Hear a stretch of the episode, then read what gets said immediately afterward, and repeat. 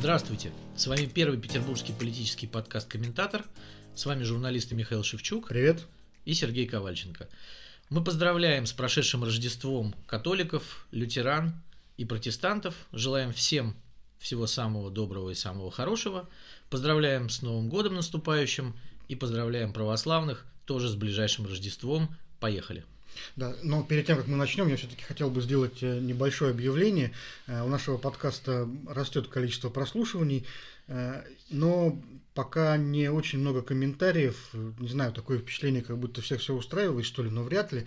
Нам бы хотелось все-таки побольше узнать о том, чего не хватает вам, э, о чем бы вы хотели услышать, какие темы вам были бы наиболее интересны. Э, мы хотим меняться к лучшему, всегда развиваться вместе с вами, поэтому, пожалуйста, пишите в комментариях, советуйте, рекомендуйте, критикуйте. Мы будем все это читать, обсуждать и делать выводы так, так, чтобы в следующем году наш подкаст становился все лучше и лучше. Ну, вот теперь уже можно и начинать. Сегодня у нас, э, наверное, будет э, такой предновогодний выпуск, который в основном будет посвящен э, только одному человеку, который уже год с небольшим руководит Петербургом. Это наш новый губернатор Александр Беглов. В октябре 2018 года он стал исполняющим обязанности. В сентябре уже этого года прошел процедуру выборов, избавился от приставки в Рио и теперь Э, уже наступает подходящий момент для того, чтобы поговорить о том, э, что сделал Александр Беглов за прошедший год, каким он нам запомнился, что мы о нем узнали, э, что это за человек вообще. Ну да, это на самом деле самый интересный человек в городе, потому что это первое лицо. Первое лицо, оно всегда принимает решения за нас, то есть мы на выборах делегируем ему на это полномочия.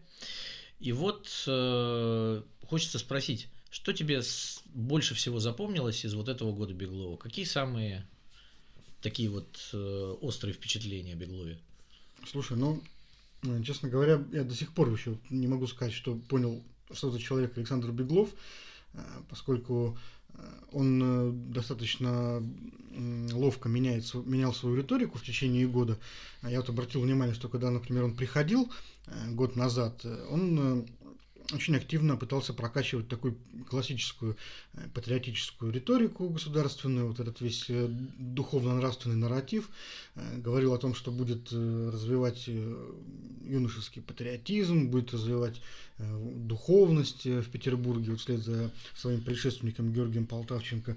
Но сейчас я почти не слышу от него ничего и на эту тему и не вижу никаких особенных действий. Вот, то есть, по всей видимости, как-то решили, что не зашла, наверное, тема.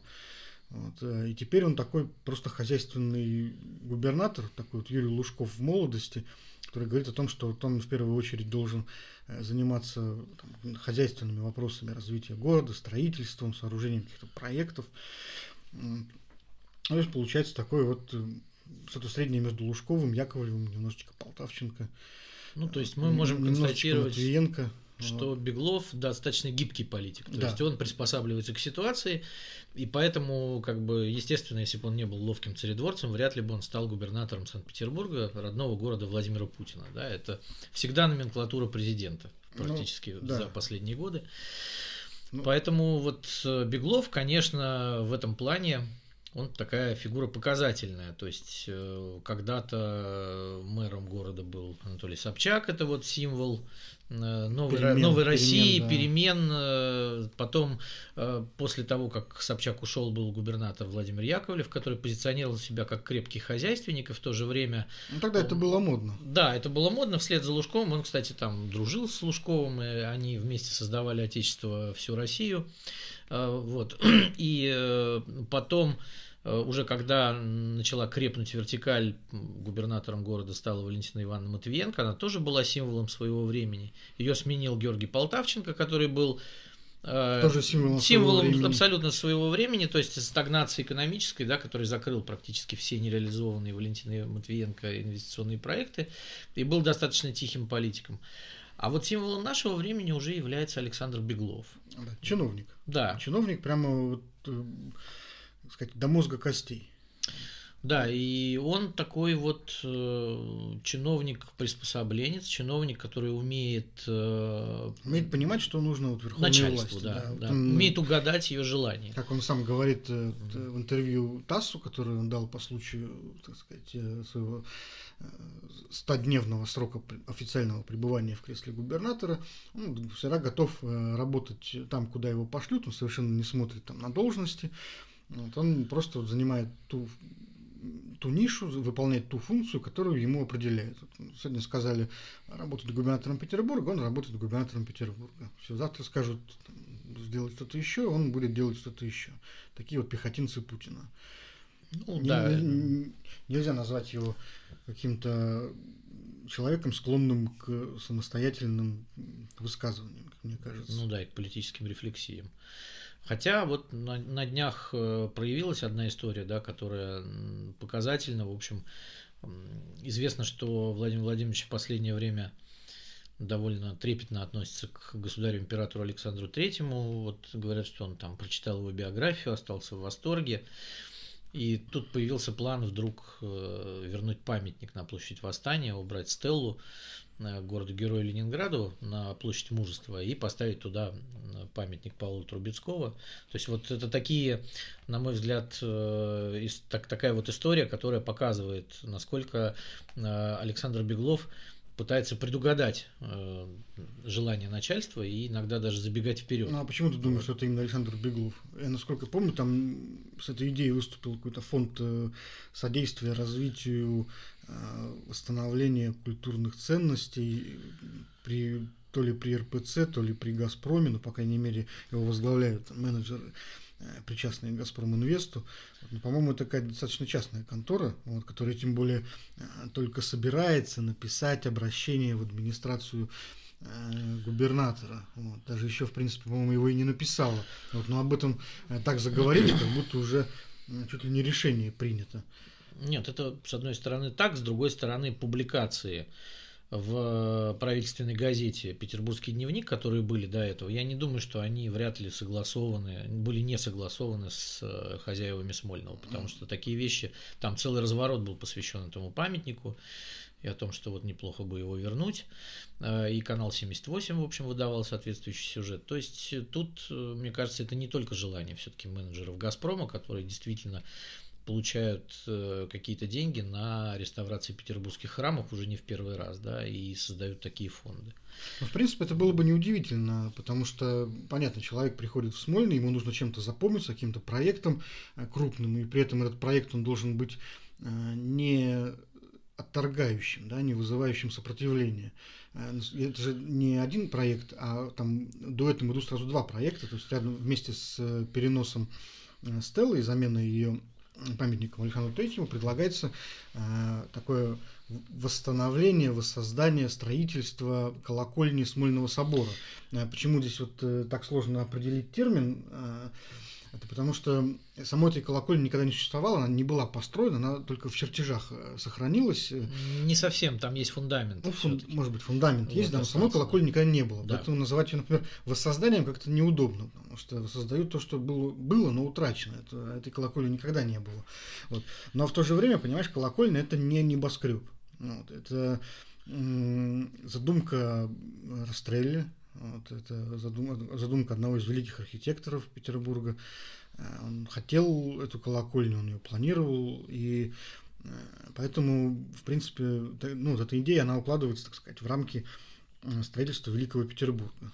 Но с другой стороны, смотри, это, конечно, задумка Великого Растрелли, тут вопросов нет. Но даже в XVIII веке, когда, в общем, был православный царь у нас, денег на строительство этой колокольни не нашлось. То есть она 140-метровая планировалась, и даже, в общем, э, императрица Екатерина сказала, что ну нет, вот слишком дорого. И потом, кстати, ни один из православных государей к идее... А, Елизавета, да, пардон. Э, и никогда больше никто из православных государей не возвращался к идее этой колокольни, как-то жили без нее спокойно в Петербурге. Ну, вот. Вот... И только, значит, православный губернатор Александр Беглов решает. Ну, что, понимаешь, если наверное, эту идею можно будет продать в Кремль, в Москву, то, может быть, как Владимиру Путину было бы интересно вот встать в один ряд э, с, так сказать, нашими императорами всероссийскими э, и в чем-то переместиться во времени, да, то есть э, попасть как бы в, в этот 18 э, век, в 19 век и принять участие в процессе строительства Петербурга. Ну, как бы, ну, как бы условно таким образом, тем более, символически. Тем кажется, более, что Владимир Путин на встрече с Советом по правам человека как раз Э, полторы недели назад ругал Владимира Ильича Ленина и хвалил, в общем, царский режим и говорил, что Владимир Ильич Ленин был таким разрушителем великого государства. Вот, э, то есть он считает, что великое государство может разрушить один человек.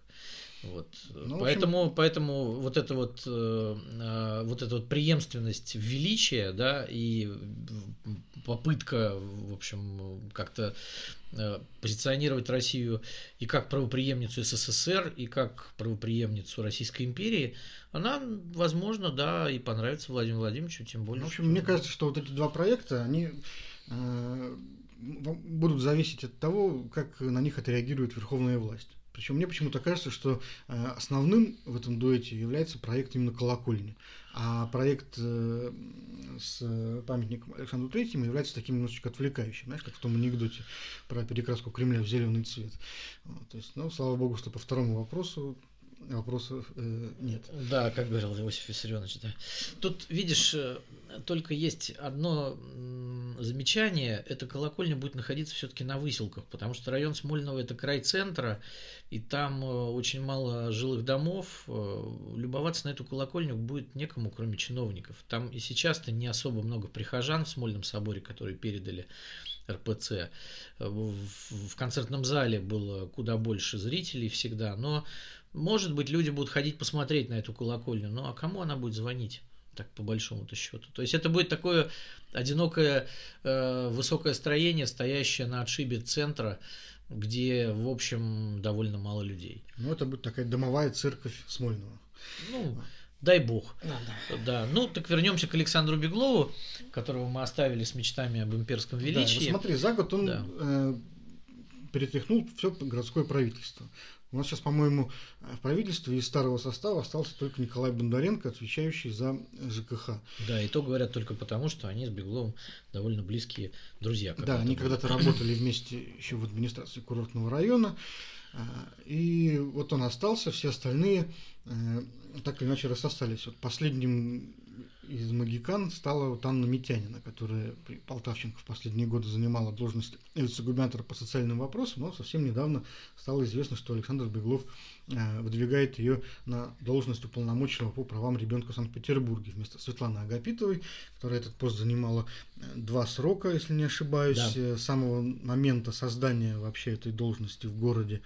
Но теперь ее должен заменить, должна заменить Анна Митянина. Одна женщина заменит другую. Что это, по-твоему? Почему, собственно говоря, он решил избавиться от Митянина, которая, по большому счету, ну, мне кажется, ничем негативным себя не запятнала. Таким скандалов ну, крупных каких-то не было. Может. Просто, наверное, просто ее что, не любят или что? Ты или, знаешь... Или есть какой-то человек, который вместо нее должен прийти? Довольно сложно говорить о кадровой политике Беглова, потому что все это происходит под ковром и абсолютно не публичные. Вот ты уже напомнил, что практически никого не осталось, а ведь в первый день своего появления в Смольном, когда Беглов встречался с э, членами еще того правительства Полтавченко, всем было сказано, что до выборов мы все работаем, сидите, вы все остаетесь. И потом начался такой вице-губернатора ПАД, вот, да, уже в январе, декабря. В январе, да, в январе-феврале начался серьезный вице-губернатор ПАД, и вот эти заявления, то есть вот Беглов очень много и часто чего-то говорит публично, но оно совершенно не соответствует делам. Вот Анна Митянина может быть сколько угодно неконфликтным там и лояльным человеком, да, она в Смольном еще, она была председателем юркомитета, она работала при Валентине Матвиенко, она работала, она вообще пришла при Владимире Яковлеве в Смольном, она один из старожилов. Она еще у Дмитрия да. Козака работала. Да, да, да, да, да, да, да, да. Она юрист, в общем, и когда ее назначали на пост вице-губернатора социального, там тоже были вопросы, что она, в общем, в социалке как бы не очень. Но вот Митянина разобралась, и все э, представители сейчас э, общественности, да, которые которые имеют с ней дело, в общем, они сожалеют об этом, потому что она уже человек, который разобрался в теме, она, в общем, довольно э, быстро и отзывчиво реагировала на проблемы там, тех же самых общественных инвалидских организаций. Вот, э, у нее там хороший контакт с Александром Ржаненковым, многолетним председателем комитета соци- социального Смольнинского. То есть вот, вот понять э, логику этого, э, этого процесса довольно сложно, но, но э, перед тем, как Митянину значит, Беглов решил отправить в омбудсмены, появилось такое сообщение пресс-службы Смольного, что ее задача провести ревизию законодательства в да, отношении... Да, да, еще да. мне запомнилась такая фраза, что ей предстоит обеспечивать высокое место Петербурга в, цитирую, рейтинге качества детства в России. Вот это вот словосочетание мне так понравилось, я хочу его еще раз произнести. Рейтинг качества детства.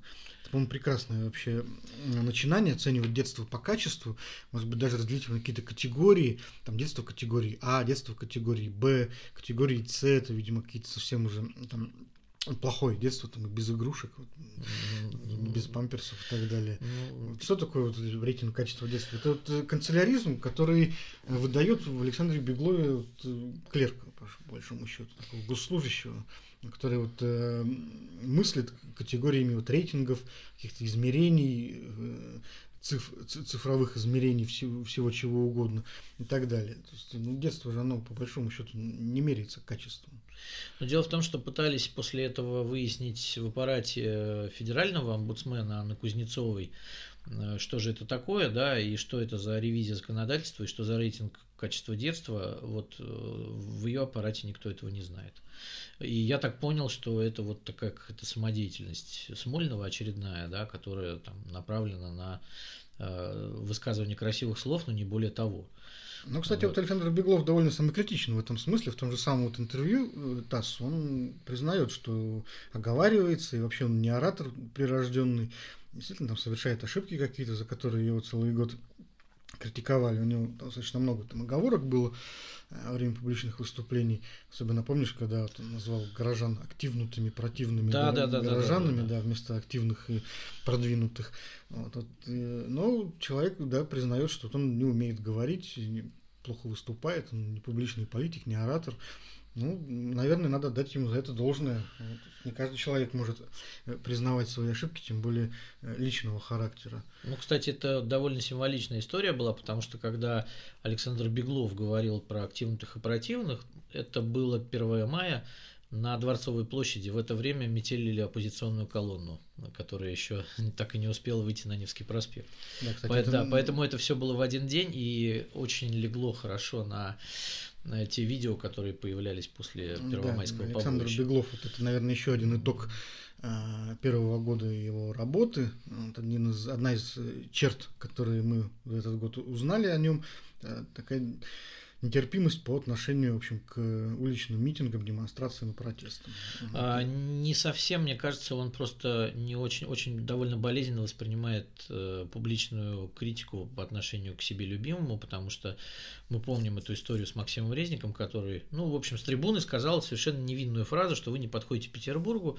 То же самое он мог сказать там и Матвиенко, которая посмеялась бы, да, там, ну, вот не представляю, чтобы Матвиенко убегала из зала заседания ну, парламента. Ну, она бы, скорее всего, нашла, что ему ответить. Да, вышла бы и как бы резко довольно, может быть, пошутила, а может быть и ответила, но э, вот то, та ситуация, когда Резник еще говорит, а Беглов уже просто убегает, и Резник говорит ему в спину вот эти слова, э, показывает, что ну, человек достаточно болезненно. То есть он, скорее всего, отвык на работе в администрации президента от какой-либо критики вообще. То есть если человек забирается на такие высоты, то это вот как там... он же был на очень непубличной должности. Да, да, да, совершенно контрольное управление, там потом вот эти вот полпредства все. Это такая работа, которая не требует публичности, но считается такой вот а, то есть, если ты попал в администрацию президента, то ты уже так, ну, такой довольно солидный человек, да, то есть ну, ты, пол... ты высоко себя несешь, и какая-то публичная критика по отношению к тебе, то есть ты как полпред, да, вот как в сериале «Домашний арест», да, полпред, который орет на губернаторов да, по телефону, то есть твоя задача орать на губернаторов, вот, да, но никто не имеет права орать на тебя. При этом никакой ответственности ты, в общем, не несешь, очень удобная, хорошая должность. Да, и он довольно долго просидел на этих должностях, и получилось так, что вот э, первая, первая публичная критика по отношению к нему, да, это было как раз э, перед Э, перед 27 э, января, когда отмечалась 75-я годовщина снятия блокады. А, и тогда, тогда же стоял вопрос о том, будет парад или нет. И как раз были итоги первых снегопадов в, Питер, в Петербурге, когда не убирался город. И вот эти два вопроса, они легли один на другой. Александр Беглов приехал в парламент, значит, э, для того, чтобы, по-моему, представлять Э, на вице-губернаторов, да, которые как раз э, тогда утверждались. И вместо него осталась, кстати, Любовь Совершаева, которая потом вышла на трибуну и ответила Максиму Резнику. А, Беглов вот убежал, да, и вот э, после этого Резник стал называть Забегловым. И вот подобные истории, как бы, они, конечно, не говорят о том, что политик гибкий, политик публичный и политик склонный к полемике. А ему же избираться было после этого. То есть, собственно, и после этого состоялся знаменитый разговор с ветеранами, когда он сказал, что вот Резник ратовал за то, что Ленинград нужно сдать фашистам, а потом был этот позорный судебный процесс, когда они там и признавали, потом не признавали, и, ну, то есть, в общем, никто не отрицал, да, что, то есть, сначала они сказали, что этого не было, потом Резник предъявил видеозапись. Ну, в, общем, в публичном поединке Александр Дмитриевич не боец вообще. Не, не показал себя бойцом, да. Вот. Э, потом, что у нас были выборы, в итоге, э, видимо, после всех этих историй как раз и было принято решение выборы максимально кастрировать, сделать их стерильными, пропустить через три степени очистки. В конце концов на выборах осталось всего три человека, вот Александр Беглов и э, два представителя такой системной оппозиции. Депутат Михаил Ломосов и депутат Надежда Тихонова. Вот, э, «Справедливая Россия», она выдвигалась. Там вышел от гражданской платформы. Но вот интересно, что даже в таких условиях, когда не участвовал в выборах Владимир Бортко от КПРФ, у которого считалось достаточно неплохой был рейтинг, неплохие там, шансы побороться а, за второй тур, даже в таких условиях Александр Беглов э, набрал, конечно, 64 своих процента, но получается, треть избирателей все-таки проголосовало за него. То есть э, люди, которые голосовали за Амосова и Тихонову, а их набралось примерно по 16% у каждого, вот они же голосовали тем самым против Беглова непосредственно. Это было совершенно четко выраженное протестное именно голосование. Смотри, э, еще есть такая деталь. Э, значит, э, на эти выборы пришло меньше 30% избирателей. Да. Это выборы губернаторские, губернаторские выборы. Обычно в Петербурге явка меньше 42% не бывало. То есть это э, получается, что часть, большая часть избирателей, которые вообще ходят на выборы, да, у нас в 2011 году была высокая явка, когда прятали бюллетени, там было больше 50% на выборах Заксобрания э, и в Госдуму. Вот. А здесь у нас явка упала э, фактически до меньше трети. И это тоже говорит о том, что люди просто не имели своего кандидата, и они проголосовали ногами просто не придя на избирательные участки.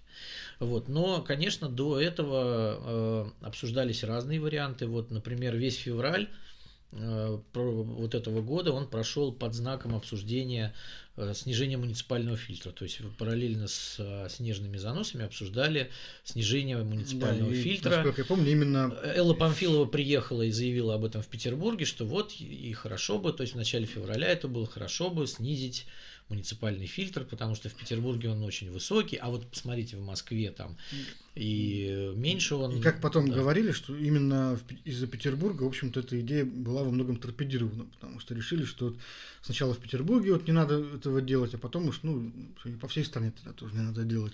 Да, и в конце февраля, кстати, появился первый вброс Э, вброс рейтинга э, Александра Беглова и там тех кандидатов, которые потом были, там, там был Олег Капитанов, Александр Беглов, Владимир Бортко, э, там была Надежда Тихонова как раз, и кто у нас еще был?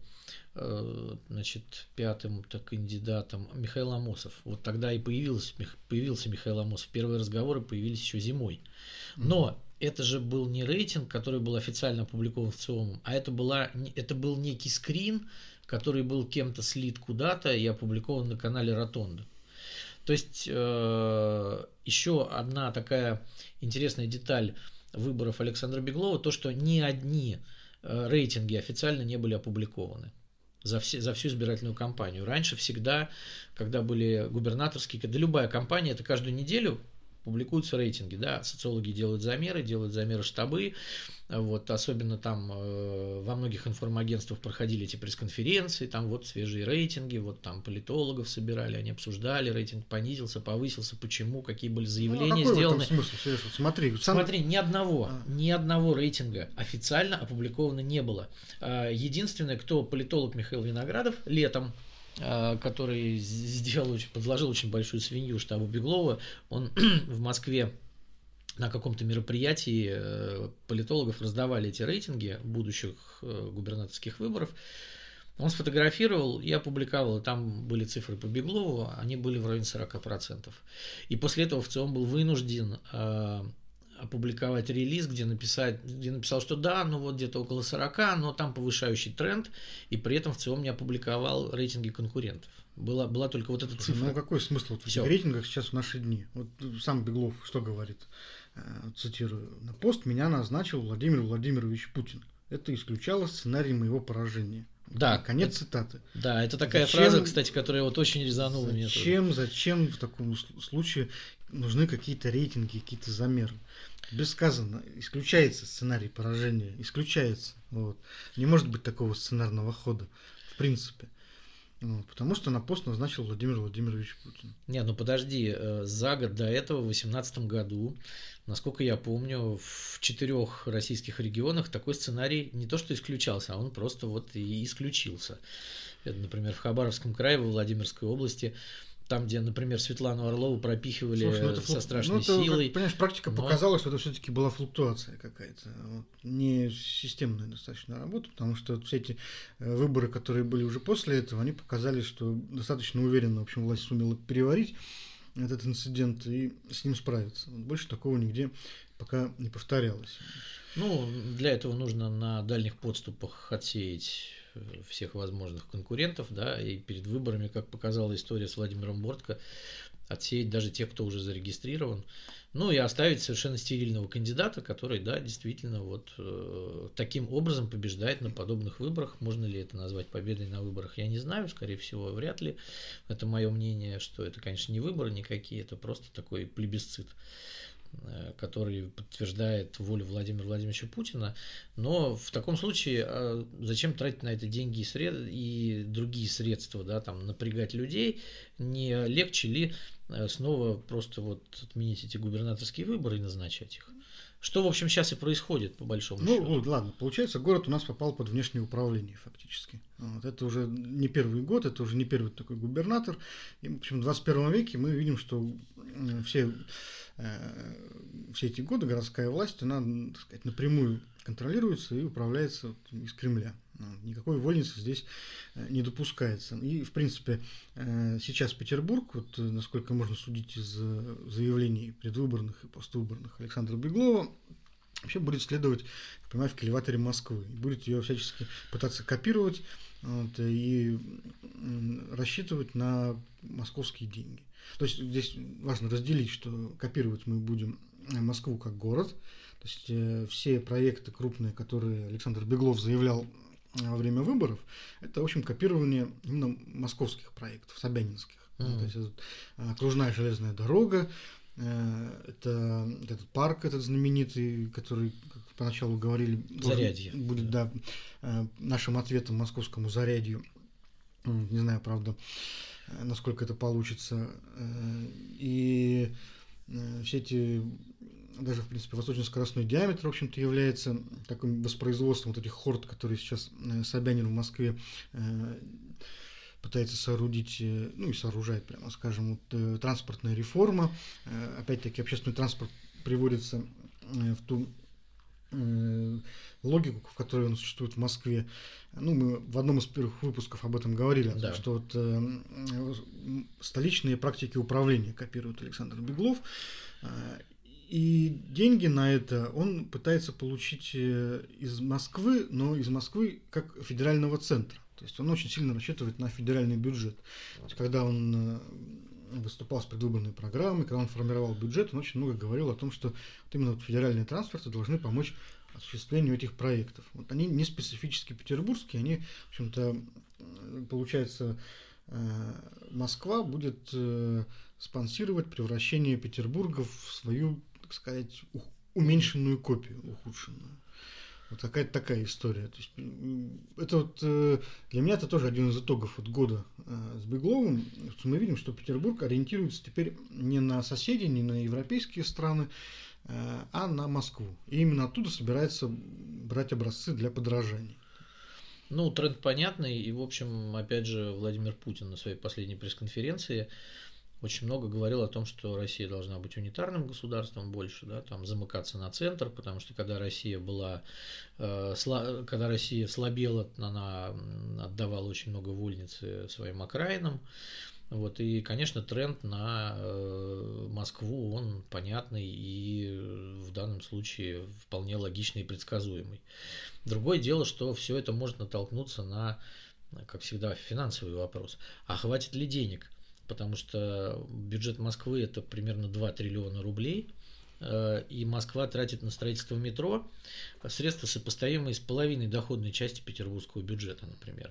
Вот. И Москва – это город, в котором очень много денег, но это один такой город в стране.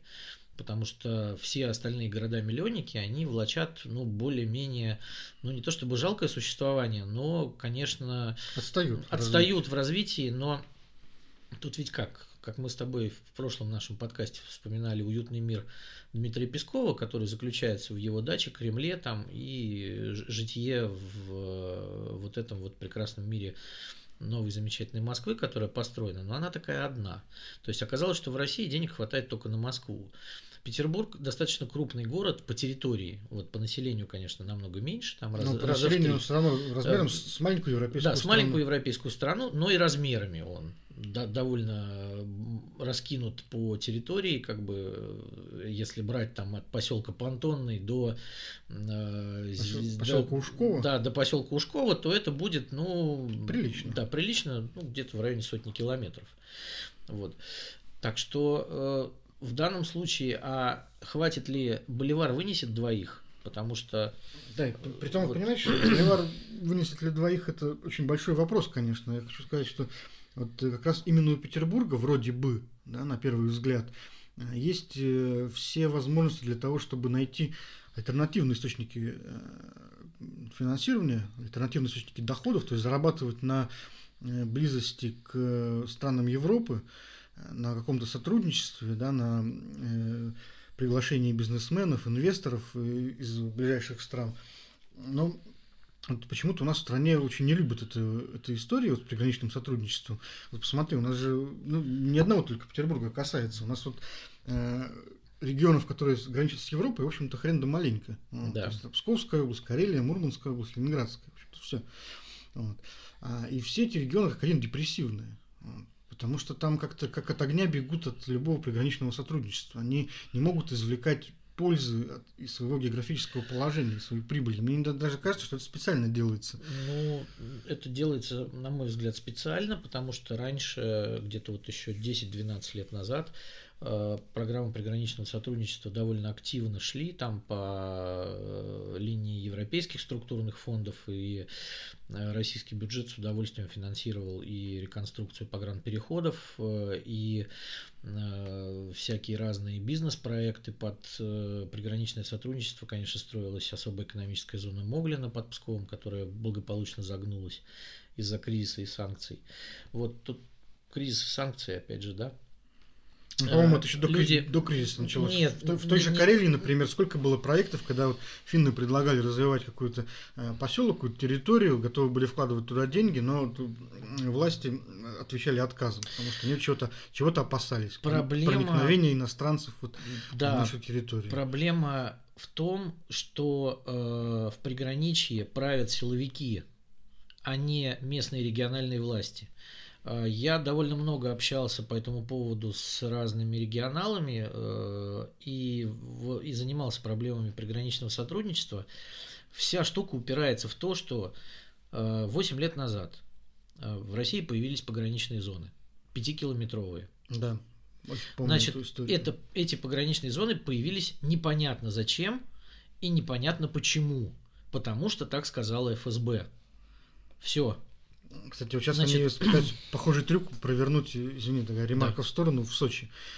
Вот, когда они, есть такой проект, сейчас последние дни буквально обсуждается, перенос железной дороги э, подальше от побережья, э, потому что где побережье является стратегической какой-то зоной. Я, правда, подозреваю, что в этой стратегической зоне потом появятся дачи каких-нибудь генералов. Вот, но...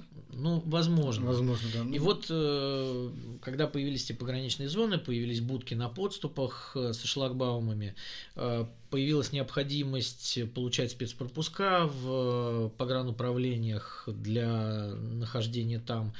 И вот я знаю, что, например, у Эстонии и у властей Ленинградской области когда-то были идеи сделать совместный проект в городах Нарва и Ивангород, э, значит, проект, который не осуществился. Э, это был вынос э, пограничной вот этой вот погранпереходов за территорию городов, э, строительство объездной дороги и строительство нового моста, там, была бы только, там был бы только погранпереход, а мост дружбы планировалось сделать э, значит, только для э, пешеходов? для пешеходов и маленькой части легковых автомобилей.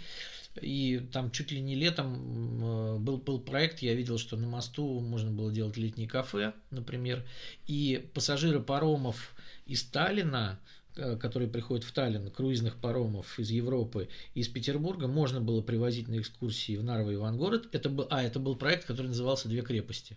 Угу. Значит, э, полностью реновация Ивангородской крепости, э, реновация прибрежной зоны, и, э, и, в общем, как бы там я вот разговаривал с эстонцами, они говорили, что это, во-первых, э, деньги пошли бы и в бюджет обоих городов. Это развитие бизнеса, кафе, рестораны, транспорт, такси. То есть вот из этого депрессивного города можно было бы сделать конфетку.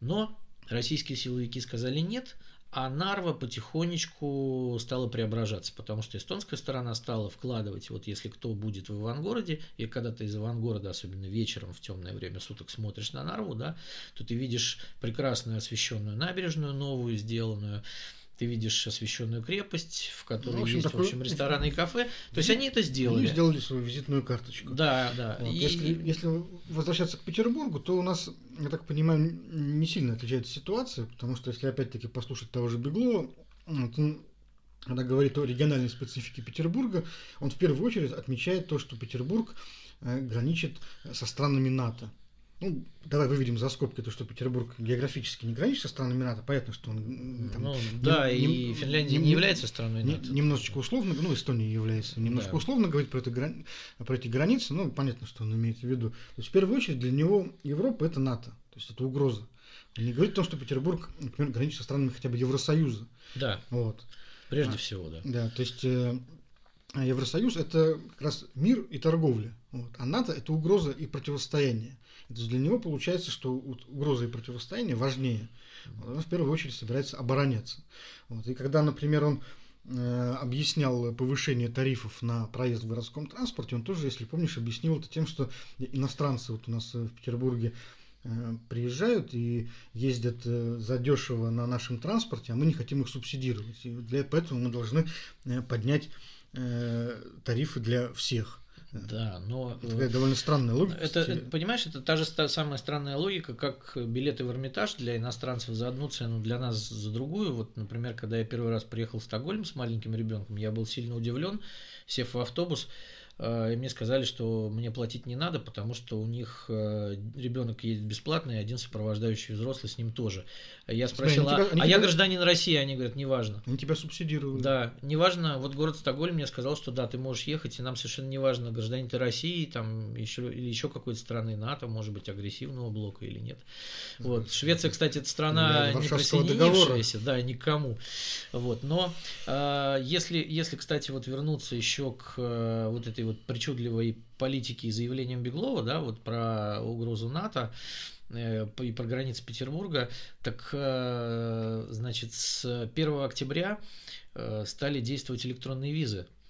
Насколько я знаю, в Санкт-Петербург и Ленинградскую область, да. а также Калининградскую область. Но в Калининградскую область еще с 1 июля они стали действовать. То есть любой гражданин 33 а, стран Европейского Союза, в том числе и граничащий с нами агрессивной натовской Эстонии, может просто заполнить анкету на сайте российского МИДа а, и в течение трех дней получить электронную визу, просто распечатать бумажку и в течение четырех дней с ней пребывать на территорию России. И кататься на наших автобусах. Да, и я вот э, довольно часто бываю в Эстонии, и я замечаю, переходя границу в Нарве, насколько много людей сейчас с этими электронными визами идут в Россию.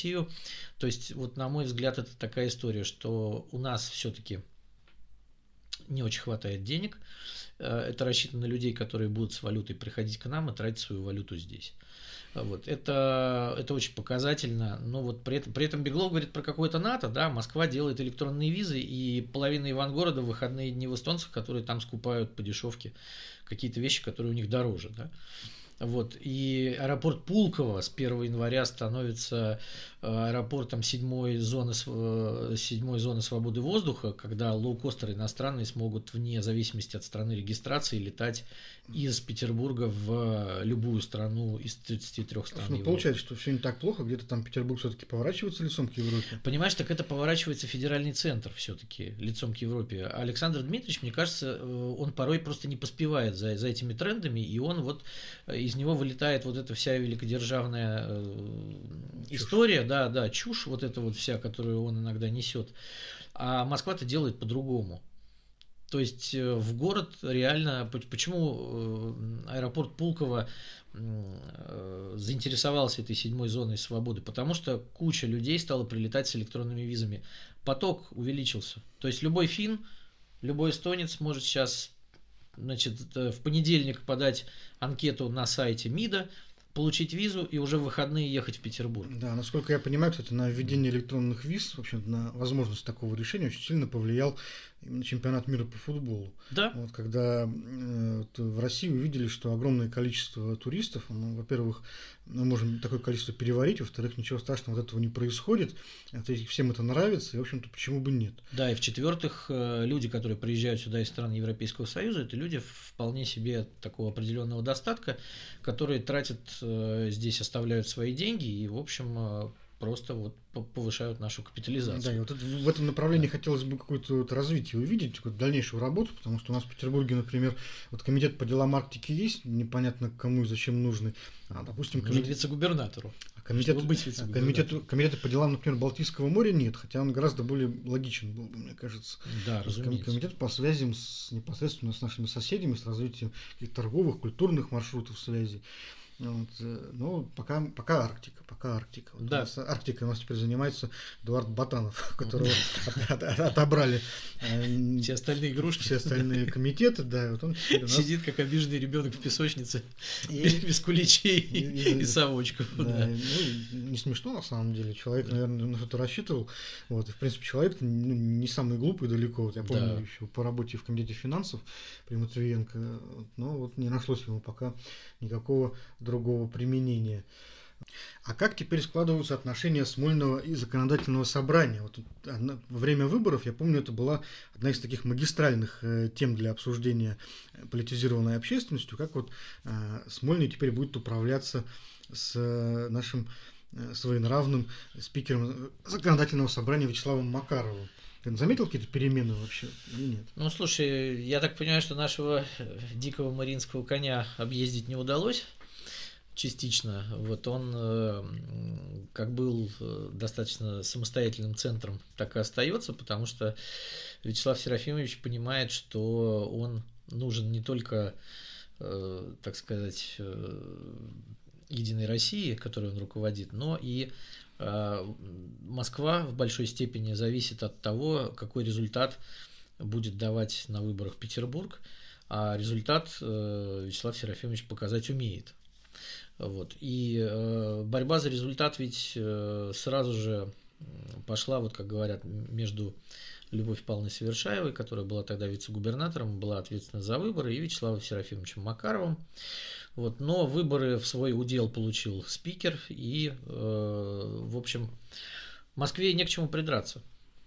Беглов получил свои 64%, а из рук Вячеслава Серафимовича, потому что горосберком состоит по большей части из представителей партии «Единая Россия», из меньш, в меньшей части из оппозиционеров, которые там особой роли не играют, э, и также э, все муниципальные избирательные комиссии и муниципальное образование контролировала партия и контролировал Макаров. В общем, тут в данном случае вопросов к нему по результату нет. Ну, то есть здесь да. у нас получается по итогам года статус-кво. Ничего не изменилось. Никто ничего не потерял, никто ничего не приобрел.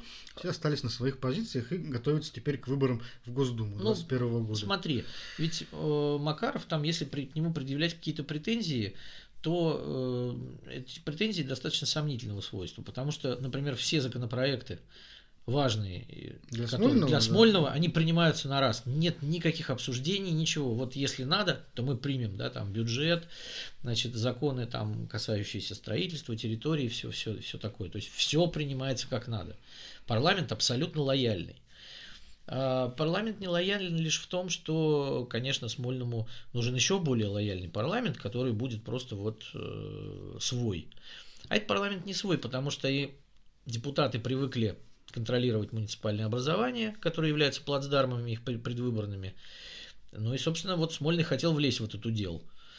И ну, получил отлуп. То да, есть вот там, где... Участие Смольного в муниципальных выборах, в общем-то, можно признать неуспешным. Поражением, абсолютно, да. Потому Прямо что... даже таким поражением. Поражением, ну вот была школа молодого политика, которая затеяла Совершаева, там практически все пролетели. Да, кстати, а как вот с этим планом, я помню, вот у Александра Беглова был публично озвученный план 30 на 30, то есть э, добиться избрания 30% э, муниципальных депутатов моложе 30 лет.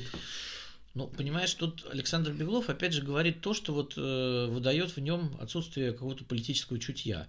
Вот он говорит, а, а как, как ты можешь обеспечить на выборах вот такой процент. То есть это говорит человек, который так, я приказываю, чтобы вот сегодня там не шел снег, да, там я приказываю. Ну, между чтобы... прочим, вот получилось в этом году. Ну, слава богу, я думаю, что мы все должны периодически ходить в церковь, ставить свечки почаще, потому что вряд ли э, снег будет убираться лучше, если он выпадет в большом количестве, не дай бог. Вот, но э, в данном случае как бы всегда хорошо, когда очень много молодых э, в правящем классе, это как бы свежая кровь, но это невозможно сделать на выборах. То есть нельзя приказать, чтобы люди вот выбирали там какой-то процент младше 30. Ну, сейчас у него вот новое, это, новое развитие этой идеи рассказывает, рассказывает о том, что взят курс на омоложение чиновников, только там 35 на 35. Это должно быть 35% чиновников, видимо, моложе 35 лет ну, те, кто не попал в муниципалы, вот они как раз сейчас пойдут в чиновники. Вот, видимо, в чем дело. Ой, с другой стороны, смотри, а знаем ли мы хоть одного члена правительства городского младше 30 лет? Или хотя бы 30-40 лет? 35 нет, 30. пожалуй, что. Ну, сколько вот А вот ни одного мы не знаем. Вот 40, 42 у Ленченко? Ну, да, да, вот, пожалуй, пожалуй, самый молодой вице-губернатор. А все, все остальные люди-то, они уже как бы перешли пенсионный возраст. И Ирина Потехина. Ну, подожди, Соколов да. относительно молод. А, Соколов э, за 50 ему, да, он еще мужского пенсионного возраста не достиг. Вот. Максиму Соколову был 34, когда его назначали председателем комитета по инвестициям в 2004 году. И гендерный баланс в правительстве не сказал бы, что соблюден. Да, Хотя... когда, тогда была, были слова такие, что надо больше женщин в руководство Смольного, mm. и тогда проводились какие-то показательные акции, когда их назначали председателями комитетов. Но если посмотреть сейчас на городское правительство, то опять же одна Ирина Потехина вот и останется, если уйдет Анна Митянина из Смольного. Поэтому слова Александра Беглова и дела Александра Беглова – это всегда разные вещи. Вот. Практически всегда. Да, что, поэтому вот, мне кажется… Нет, ну, смотри, вот если коммунальные тарифы, например, вот он обещал же летом сдержать рост коммунальных тарифов. Он... Сдержать рост. Да.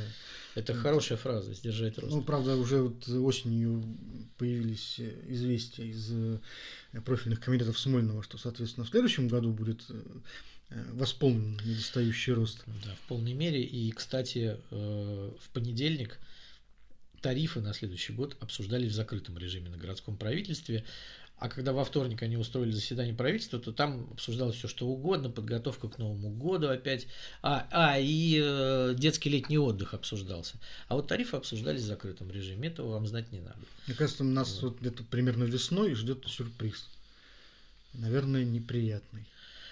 Ну, ну, будет примерно как вот с тарифами на проезд, которые вот были заморожены в предвыборный год, но сразу после выборов было объявлено о том, что вот, э, стоимость повышается, причем сразу там на значительный такой процент, там сколько, с 30 до 35 да. рублей, это э, практически одна шестая. Вот. Ну да. Но и... они обычно делают это летом, э, вот по поводу роста тарифов на энергоносители, э, где-то с июля, когда обычно люди в отпуске. Чтобы не будоражить народ, как бы вот это, это такая история, да? Ну, Потому ну, что когда лет, все летом, летом, летом никого нет. Ну вот этим летом да. говорили, что тарифы должны были вырасти да. там процентов на 4-5, примерно так, да? да, вот их удалось снизить этот рост на до половины процента. Ну, Но вот уже символически, да, перед выборами.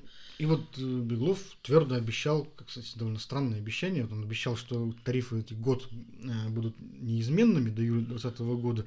В принципе, тарифы коммунальные и так повышают раз в год, то есть, по-моему, по-моему, они и так бы остались неизменными. Да, и тарифы на тепло, как бы, ну вот я когда вижу квитанции, каждый год понимаю, что они все больше и больше ощутимо становятся.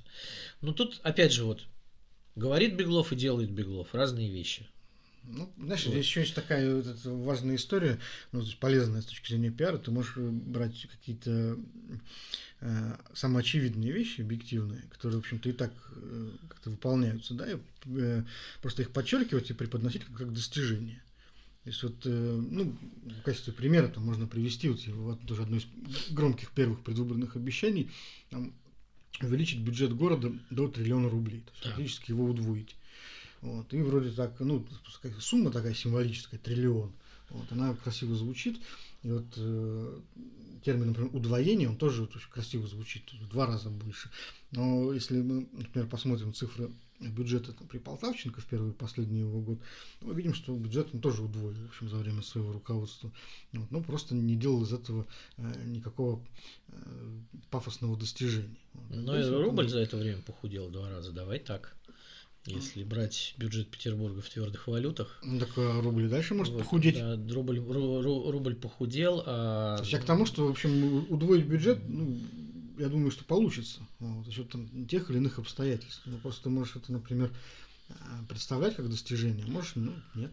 Да, и, кстати, в Петербурге работает очень много экспортеров, которые получают прибыль в твердой валюте. А это значит, что петербургские экспортеры стали получать все-таки меньше. Вот. Так что насчет удвоения бюджета это такая лукавая цифра. Все зависит от того, сколько стоит рубль на мировом рынке. А рубль валюта довольно неустойчивая. Вот. И в этой, в этой связи э, у меня вопрос. Вот мы поговорили про Александра Беглова, вспомнили э, его достижения и неудачи за прошедший год. Вот как ты думаешь, как э, наша жизнь и карьера Александра Беглова будет развиваться дальше? Где тренд? Слушай, очень хороший вопрос. Но вообще гадать э, о будущем не самые благодарные занятия. Вот, честно говоря, я не жду от Александра Беглова очень многого. Я думаю, что, во-первых, мы все теперь будем зависеть от того, даст Москва денег или не даст, вот, и на что даст, на каких условиях и под чьим контролем. Вот э, это все, что мы можем, в общем, ожидать от будущего. То есть вот нам дадут денег на парк, или не дадут денег на парк, дадут денег на там, новые мосты или тоннели, или не дадут денег. Вот, э, я не думаю, что город самостоятельно способен сейчас на какое-то мощное развитие.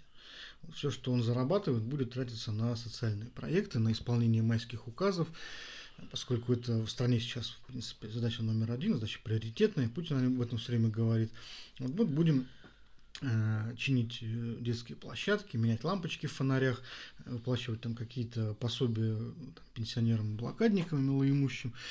Вот. Ну, вот такой вот, знаешь, уровень самоподдерживающейся средневековой деревни.